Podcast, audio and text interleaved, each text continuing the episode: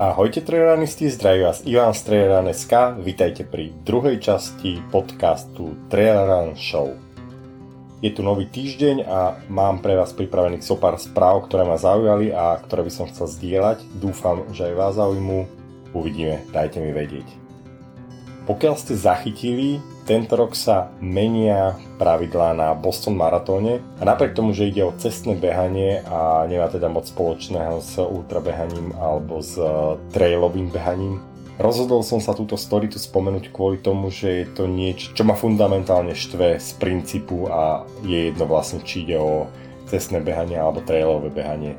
Čiže čo sa stalo je, že od tohto ročníku bude na bostonskom maratóne elitná skupina bežcov štartovať o, 2 minúty skorej. A logické zdôvodnenie je také, že ľudia, ktorí, alebo teda bežci, ktorí sa kvalifikovali e, dobrými výsledkami z minulosti a sú teda považovaní za elitných, tak aby sa nemuseli tiesniť v dáve ostatných bežcov a prebojovať sa cez nich, a mali vlastne tú výhodu, že začnú o 2 minúty skorej. Z tohto pohľadu to znie logicky, je fajn, že sa nebudú podkýnať o pomalých bežcov, ktorých sa tam zúčastní taktiež kopec, ale v podstate a z princípu je to absolútne niečo zvrátené. Poprvé, nikto z tej druhej skupiny, ktorá štartuje teda o 2 minúty neskôr ako tá prvá skupina, už nemá takmer šancu dosiahnuť na tie prvé priečky a teda je veľmi malá pravdepodobnosť, že sa tam nejaký bežec, o ktorom sa doteraz nevedelo, vôbec presadí a ukáže sa, že wow, toto je nová star. Takže je naozaj malá šanca, že uh, bude niečo hrozne prekvapivé. Čo by možno, že nebolo až také hrozné. Hrozné na tom je to, že z tej druhej skupiny, aj keby sa podarilo niekomu to dvojminútové spozdenie dohnať a zvíťaziť alebo umiestniť sa, nemá šancu na získanie trofeja, nemá šancu na získanie ceny. Pretože ceny a trofeje sú len pre tú prvú skupinu de facto sa uh, týmto stáva to, že šport, ktorý by mal byť naozaj zjednocujúcim prvkom a mal by byť uh, rovnostársky pre všetkých zúčastnených, sa stáva elitárskym pre jednu skupinu a druhá skupina je tam vlastne len do počtu. Čiže tí ľudia musia platiť štartovné, podielajú sa na tom, aby sa ten uh, pretek odohral, ale v konečnom dôsledku sú druhá trieda občanov a nemajú vlastne šancu na rovnaké podmienky ako tá prvá skupina. V trérane alebo v iných športoch sa podobná situácia odohráva, čiže elitní športovci sú vždy posunutí dopredu. Najlepšie kvalifikovaní závodníci na formuli sú tiež v prvých postoch. A z tohto pohľadu je, je to do značnej miery OK. Čiže tí, ktorí sú naozaj najlepší, idú dopredu, sú v čele peletonu na začiatku, odštartuje sa, vyrážajú, ale všetci majú rovnakú možnosť. Samozrejme, títo tým, že sú prví, nemusia sa podkynať o iných bežcov, tak majú nejakú výhodu, ale začínajú náraz. V cestnom behaní je to o to dôležitejšie, že stopky sa spúšťajú výstrelom z pištole, kedy začína bežať čas všetkým. Bez ohľadu na to, či sú vpredu, vzadu, v strede, alebo či sú v tej druhej skupine o dve minúty skôr z tohto pohľadu je to naozaj neférové a v trérane minimálne to bolo vychytané na väčšine predtekov tým, že človek keď štartuje, tak sa odštartováva bipsom, čiže strčí bips do čítačky a vtedy mu začne beha- bežať jeho čas, čo je OK. Do, do veľkej miery sa týmto eliminuje tá šanca elitných uh, zakopávať o, o tých pomalých bežcov a, ale toto sa nedieje na cestnom maratóne alebo na cestných pretekoch a preto si myslím, že je to niečo, čo by naozaj v športe nemalo byť. Pokiaľ takýmto spôsobom sa pristupuje k športovcom, že sú znevýhodnení hneď od začiatku a ešte de facto ne, nemajú šancu ani na to, aby, aby niečo vyhrali, tak z môjho pohľadu to už nie je šport, ale je to len nejaká hra pre top bežcov a všetci ostatní sú naozaj len komparzisti v tej hre taktiež demotivujúce pre mnohých dobrých bežcov, ktorí sa ale nepresadili, je to, že pokiaľ vám utečí ten najrychlejší peloton a spoliehate na to, že, že sa na nich nalepíte a budete vlastne vedieť, akým spôsobom alebo respektíve aké tempo držať, na koho si dávať pozor, v tomto prípade nemáte šancu. A je to podobná situácia ako z Tour de France, pokiaľ by eh, tam cyklista závodil ako jednotlivec, a nemá šancu vlastne vyštartovať a držať sa toho hlavného pelotonu, nemá šancu nikdy zvíťaziť, lebo pelotón je vlastne ťahač a pomáha naozaj tým ľuďom, aby aby udržali nejaké tempo a aby sa nejakým spôsobom prebojovali neskôr dopredu, čo osamelý jazdec, osamelý bežec takmer nemá šancu. Za mňa beh by mal byť rovnocenný pre, pre všetkých zúčastnených a mal by sa, nerovnocennosť by sa mala odvodzovať od toho, ako sa kto pripraví a nie od toho, ako organizátori mu povedia, kedy štartuje, kedy neštartuje.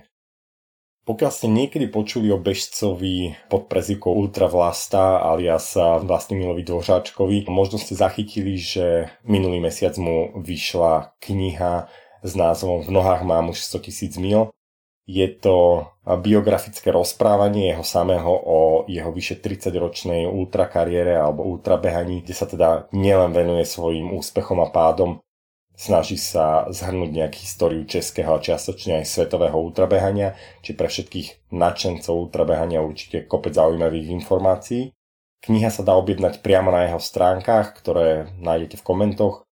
Pokiaľ ste o ňom nikdy nepočuli, stojí za to ísť na vlastov blog a prečítať si zo pár informácií alebo prečítať si o ňom, čo to v knihe taktiež spomína jeden z mála ľudí, ktorí mali tú čest eh, behávať s Janisom Korousom, ktorý je veľmi známe meno v ultrabežeckom eh, svete. Pokiaľ ste o ňom ešte nepočuli, prvýkrát sa myslím, že tak dostal do pozornosti v knihe Skota Jureka Jedza behaj. Janis je veľmi uznávaným ultrabežcom držiacim obrovské množstvo rekordov, či už na 100 mil, 24 hodín, 48 hodín, 200 km. A sú to rekordy, ktoré, ktoré dlhé 10 ročia neboli prekonané a napriek tomu, že už v dnešnej dobe je vo vysokom veku, tak stále sa mu darí udržovať si veľmi, veľmi dobrú kondíciu a dosahuje vynikajúce výsledky. No a, a Ultra Vlasta mal teda čest so párkrát s ním behať a spoznať sa s ním, pokiaľ sa chcete dosvedieť nielen o Ultra Vlastovi, ale aj Janisovi, tak dobrá šanca, dobrá príležitosť, vyskúšajte, dajte vedieť, ako sa vám to pozdávalo. V minulosti som o tom písal, posilovanie je jedno zo zložiek športovej prípravy každého ultrabežca, čiže posilovanie svalov sa naozaj posúvajú naše schopnosti a, a naše možnosti na, na dlhé behanie.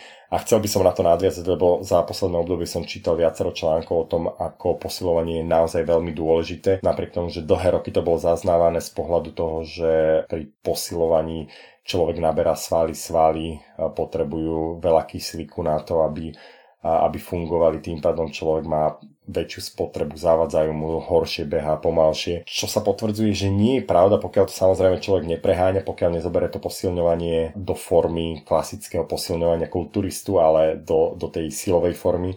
Čiže žiadne posilňovanie 5-6 krát za týždeň, ale skôr ako doplnok behaniu 1-2 krát týždenne naproti klasickému posilňovaniu, kde sa robí viacej série a viacej opakovaní s ťažkými váhami a ide sa tam na maxi niekedy, tak pri nás pri bežcoch to posilovanie malo by byť naozaj namáhavé, ale nejde o to robiť veľa sérií a veľa opakovania, ale radšej menej sérií, menej opakovaní s ťažkou váhou, ktorá naozaj posúva tú našu silovú fyzičku ďalej, ale nepotrebujeme ísť do, do tých maximálnych výkonov, čo je myslím, že to, čo dlhé roky teda bránilo bežcom, aby sa vôbec zapájali do, do posilovania, lebo zrazu mali pocit, že na čo by som zdvíhal á, tak strašne ťažké činky alebo išiel do takých extrémov. Čiže to nie je nevyhnutné, taktiež nie je nevyhnutné pri posilovaní to, čo sa odporúča kulturistom alebo ľuďom, ktorí naozaj posilujú tú, tú silovú zložku a nejde im o rýchlosť a pružnosť, tak vôbec netreba posilovať stabilitu, čiže či už sú to tie pololopty, na ktorých sa buduje stabilita počas dvíhania, či niekto nie je potrebné, nakoľko toto si budujeme pri behaní, ale samotná, samotná sila a výbušnosť hrozne vie pomôcť.